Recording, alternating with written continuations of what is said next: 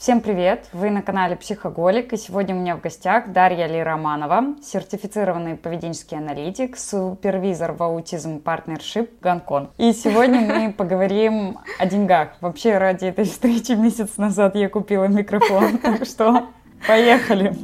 Как решиться на поднятие цен? Другая экономика, другие цены. Это странно нанимать специалиста, а потом понимать, что ты дополнительно платишь за куратора, за супервизора. Мы не обсуждаем деньги. Как повышать стоимость на свои услуги? От чего это зависит? Я все равно не вывожу. Зарабатываешь на горе. Извечный вопрос многих поведенческих аналитиков. Кто сколько заработал в этом месяце? Поэтому разброс цен нереальный. Миллион девятьсот. Кто на каком уровне и как зарабатывает.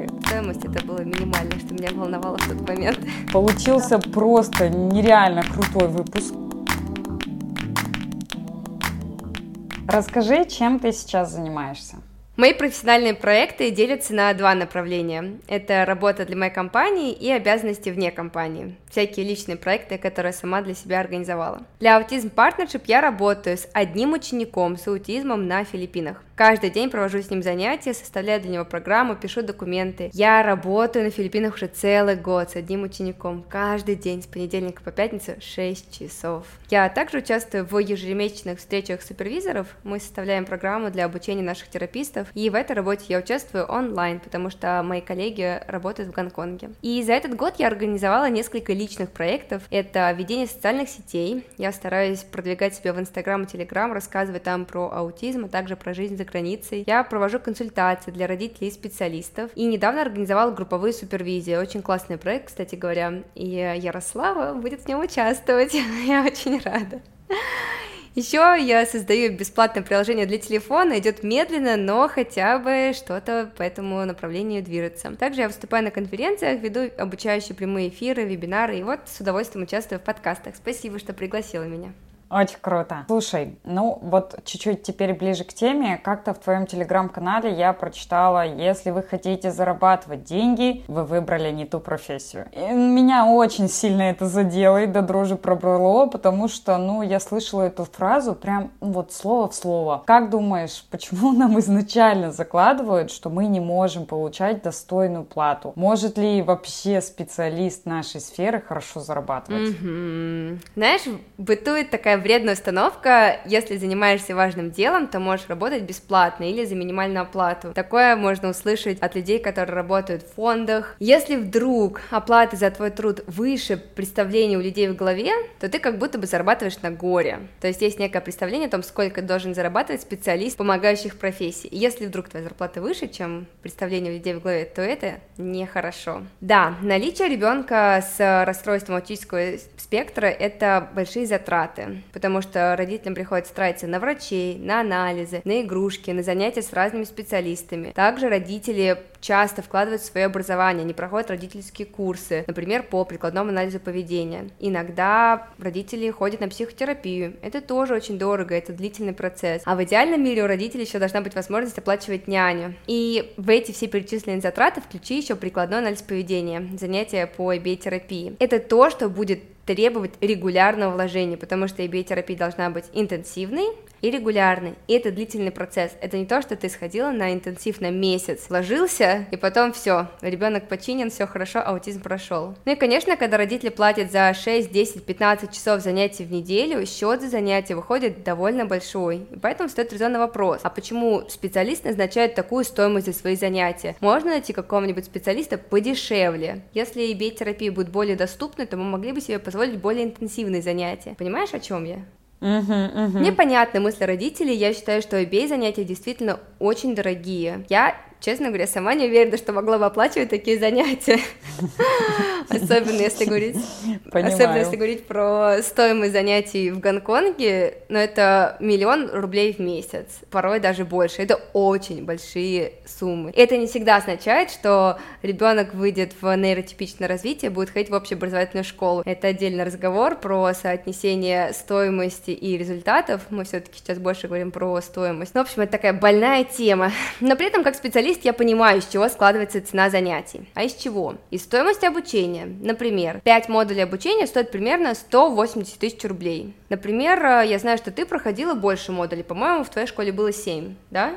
Сейчас везде вводят эта новая система по пятой системе образования, необходимо брать. Всем нужно проходить 7 модулей, представляешь? Также нужно брать супервизии. Это обязательное правило для этичной практики. Один час супервизии может стоить от 3 до 10 тысяч рублей. Представляешь? Регулярно брать э, супервизию, которая стоит 10 тысяч рублей. Это дорого. И даже для сдачи сертификационного экзамена нужно заплатить. Это будет стоить примерно 600 долларов. Нужно отправить свои документы на проверку в американскую комиссию, платить за экзамен. Если вдруг ты не сдал с первого раза, ты будешь опять платить, и это будет тебе тоже стоит денег. Я скажу по секрету, я сдала экзамен со второго раза, и стоимость это было минимальное, что меня волновало в тот момент.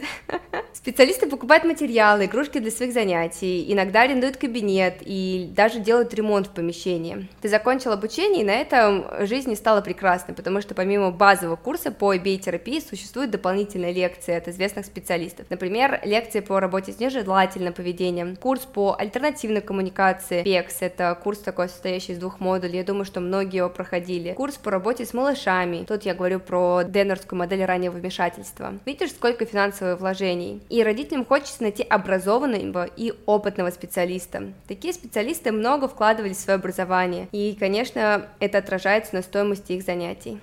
Я тут все еще немножко в шоке про миллион в месяц. Это жесть. Это, это реально очень дорого. Это очень Слушай, дорого. ну, чтобы добавить себе масло в огонь, я тебе скажу, что мой ученик на Филиппинах платит больше, я так подсчитала, примерно, по моим оценкам, он платит примерно миллион девятьсот тысяч в месяц, потому что терапия за границей стоит дороже, чем терапия в Гонконге. И отдельно он оплачивает супервизию. Супервизии не включены в эту стоимость.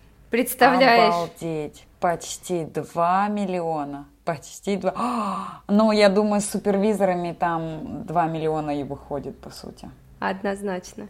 И это не то, что какие-то результаты феноменальные, это тоже на меня психологически давит, что у меня ученик в течение года, занимаясь со мной, до сих пор не разговаривает, до сих пор не пошел в общеобразовательную школу. Ну, ты, кстати, знаешь, да, мне тоже есть такая штука, потому что я понимаю, сколько стоит час моей работы, да, я понимаю, откуда взялась эта цена, и когда я работаю, и там где-то я чуть-чуть устала, где-то еще что-то, меня моментально подпинывает то, что нифига себе, отдохнешь не рабочее время, тебе родители столько платят. Они тоже же не из воздуха эти деньги берут. Им тоже приходится очень много работать, чтобы у ребенка в принципе был результат. И я тоже загоняюсь, вот, что-то мы медленно идем, я что-то делаю не так, надо еще, надо еще, еще, еще. И вот есть вот эта цикличность, когда ты заедаешься в плане того, что я хочу еще круче результат. Я приложу туда, я не знаю, все. все, что я могу приложить, я туда приложу. Я очень хорошо тебя понимаю, но думаю, что это тоже может быть такая дорожка в выгорание. Потому что даже если ты очень сильно постараешься, даже если ты полностью понимаешь то, что стоимость занятий высокая, порой ты просто не можешь показать результат выше. Ну, в общем, это тема отдельного подкаста.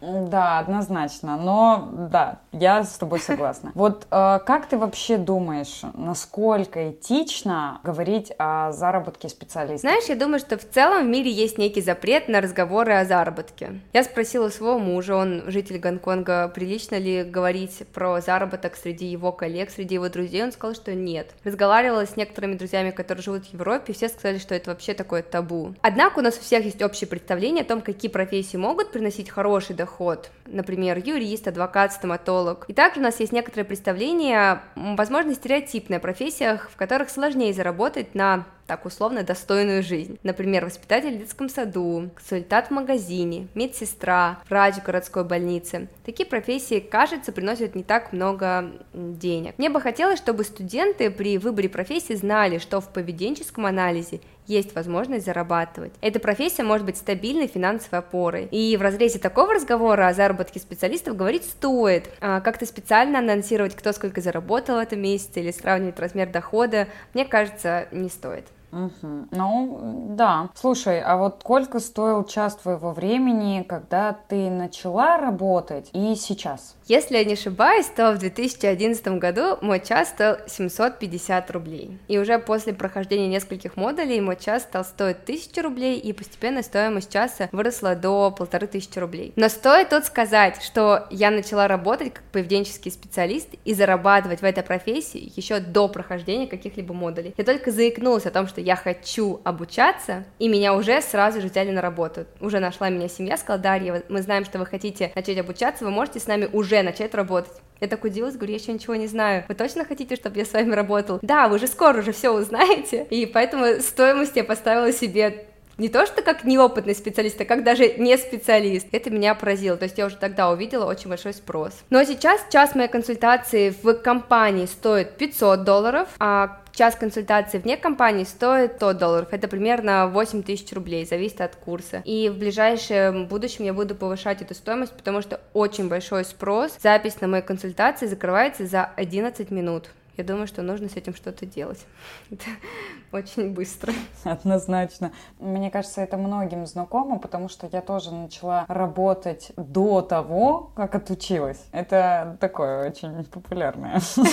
Так, слушай, а вот почему цена вообще, почему у тебя цена настолько выросла? Ну хорошо, даже если мы не берем а, самое начало, да, понятно, ты еще не отучилась. Вот как твоя зарплата с полутора тысячи скакнула до, ну получается, до 500 долларов? 500 долларов — это спасибо моей компании, которая высоко оценивает услуги. Ну а если говорить про то, как я повысила свои цены до 100 долларов, то тут я бы сказала, что моя цена сформировалась из опыта и спроса. Мой опыт довольно уникален для русскоговорящего сообщества. Я единственный русский супервизор в IP и могу передавать полученные знания на русскоговорящую аудиторию. Также я супервизор-практик. Мне кажется, что таких тоже не так много, потому что часто супервизоры занимаются преподаванием и консультированием, теряя такое важное соприкосновение с учениками. Моя сильная сторона — это практика. Я очень много работала с детьми с раз, с детьми разного возраста и с детьми с разным диагнозом. Это большая моя сила, поэтому ко мне могут приходить родители и специалисты с разными вопросами, и мои ответы будут им помогать. Из этого сформируется очень высокий спрос, и из-за этого я э, могу повышать стоимость, чтобы отсеять, какое количество людей ко мне может прийти. Ну и также цена формируется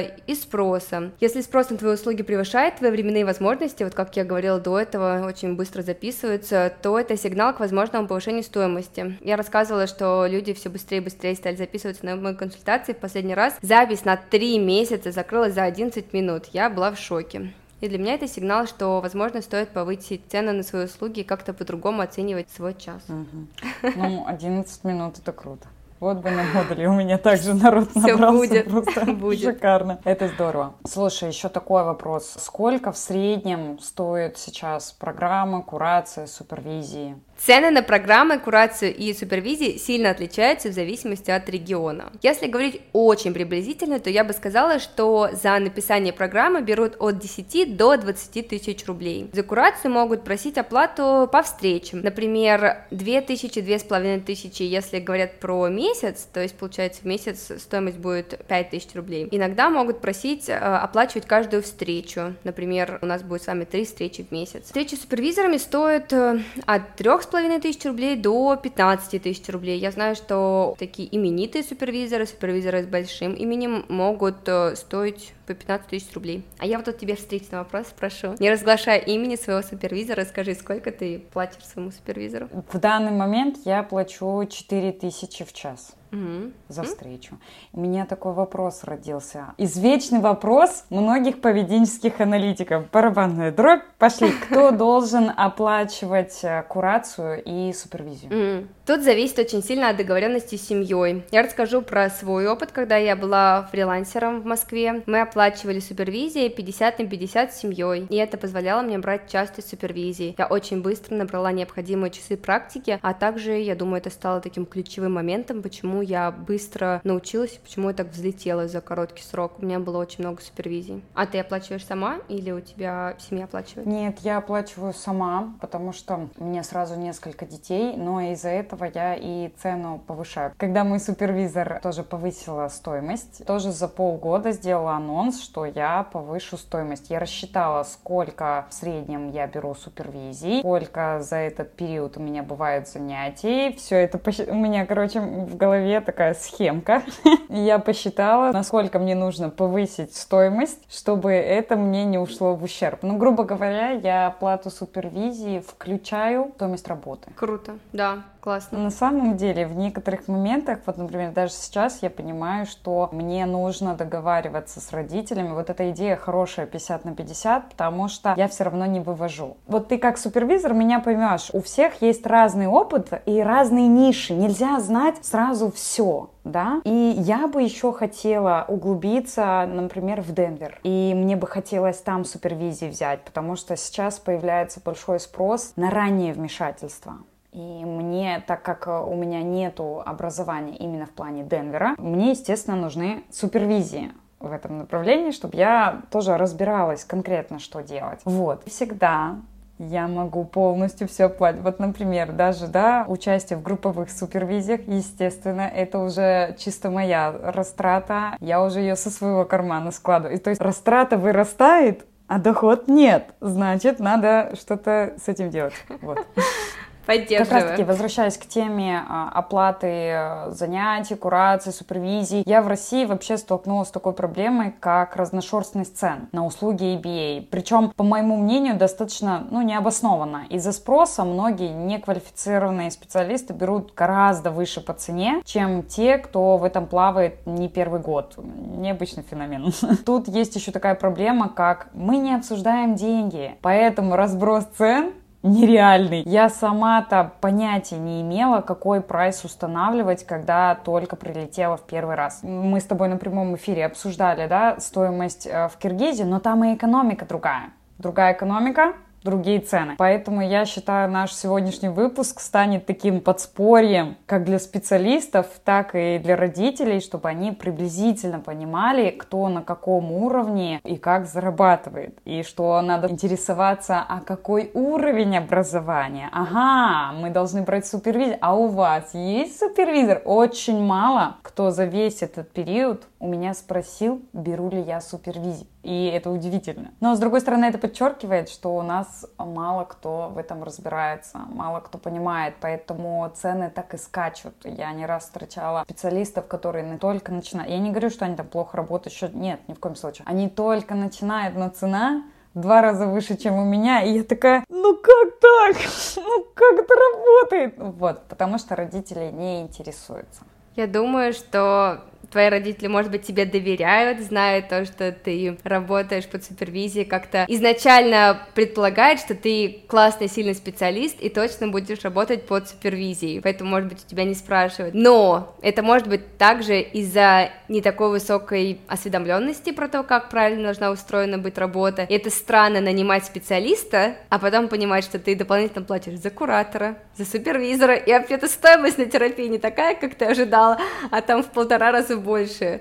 Такое может быть. Мне тоже, кстати, никогда не спрашивали, кто мой супервизор, но может быть, потому что я сходу говорила, здрасте, я Даша Романова, вот моя стоимость, плюс к этому нужно еще будет платить 50% супервизора. Может быть, из-за этого, не знаю. Но я понимаю, о чем ты говоришь, про стоимость, очень большая разница у разных специалистов, прям порой разница в два, в два с половиной раза. Интересно, ты говоришь то, что ты встречаешь новичков, у которых стоимость больше, чем твоя. У меня была другая ситуация. Я супервизор, ко мне часто обращаются специалисты по разным вопросам, за советом, на вебинарах задают некоторые вопросы, и спрашивали очень опытные специалисты, как повышать стоимость на свои услуги, от чего это зависит. И было несколько специалистов, кому я сама лично говорила, у вас такой опыт, вы так работаете хорошо, вам нужно повышать стоимость, потому что я уже знаю примерно пул так, бассейны своих специалистов, я вижу, что у кого-то сильно заниженная стоимость. Там, конечно, причины есть э, какой-то самооценки, в умении оценивать свои услуги, понимании своих компетенций. Но прям было несколько специалистов, кому я рекомендовала и давала как домашнее задание. Подумайте, как вы поговорить со своими клиентами о том, чтобы повысить стоимость. Представляешь? Ну вот, исходя из этого, да, у меня и вопрос, как специалист может поднять цену за свои услуги?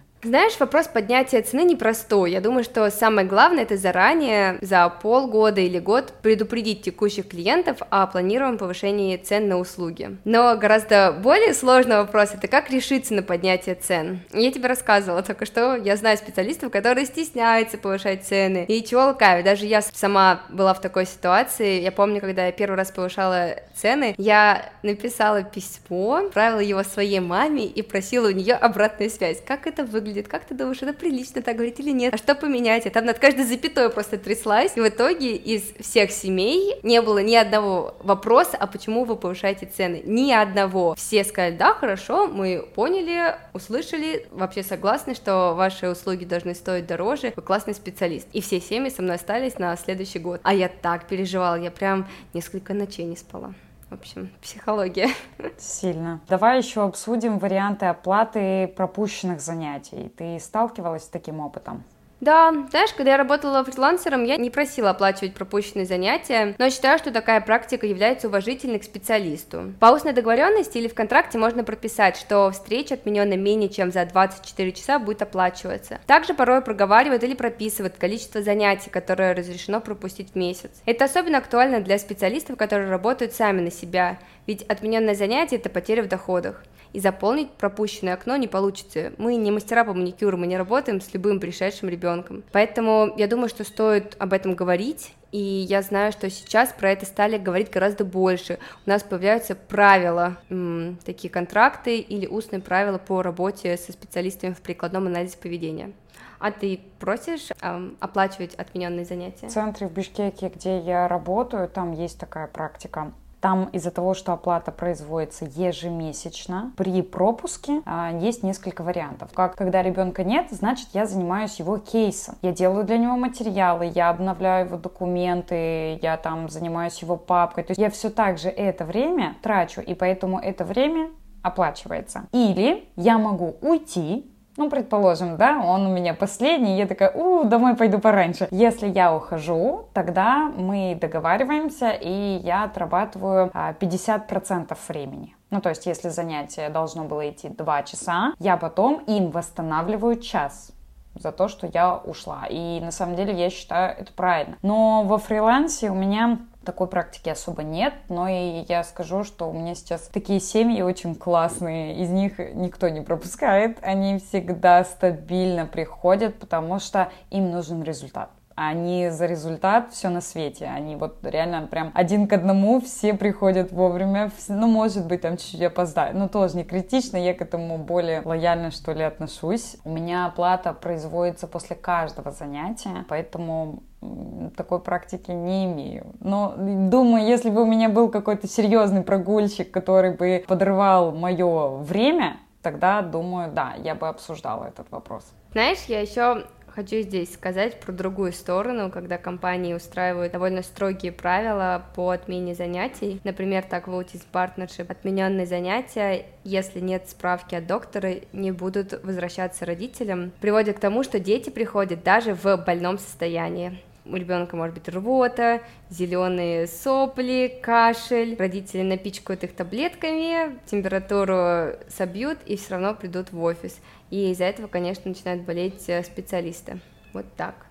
Так что должна быть гибкость. Да, согласна, но это, между прочим, везде, наверное, так у меня. И здесь я вот несколько раз в неделю езжу работать в центр, и точно так же. И многие родители вот так приводят, это катастрофа, потому что автоматически начинают болеть все. Из-за этого первое время у меня иммунитет вообще мне говорил «до свидания», а потом я более-менее адаптировалась, и вот сейчас, тю-тю-тю, слава богу. Но бывает такое, что я чувствую, кажется, я сейчас заболею, или кто-то вот пришел, я уже начала ловить этот момент, и мне всегда помогают противовирусные. Буквально я на пару дней сажусь э, на супную диету и пью противовирусный. Идеальный план, просто всегда работает, как швейцарские часы. Класс. Запатентованный рецепт. Да, когда работаешь с детьми, э, об этом приходится думать. Всегда. Да. Слушай, ну, получился просто нереально крутой выпуск. Спасибо тебе огромное за то, что пришла и поделилась еще и смотивировала меня. Я не могла решиться на дорогой микрофон, но это было нужно. Я кайфую от его качества, так что и за это тоже тебе спасибо. Также добавлю, что мало кто готов обсуждать деньги в нашей сфере, и наш подкаст, наверное, будет первый в своем роде. С вами была я, автор телеграм-канала «Стань лучшей версией себя». И я, Дарья Лероманова. Услышимся. Пока-пока.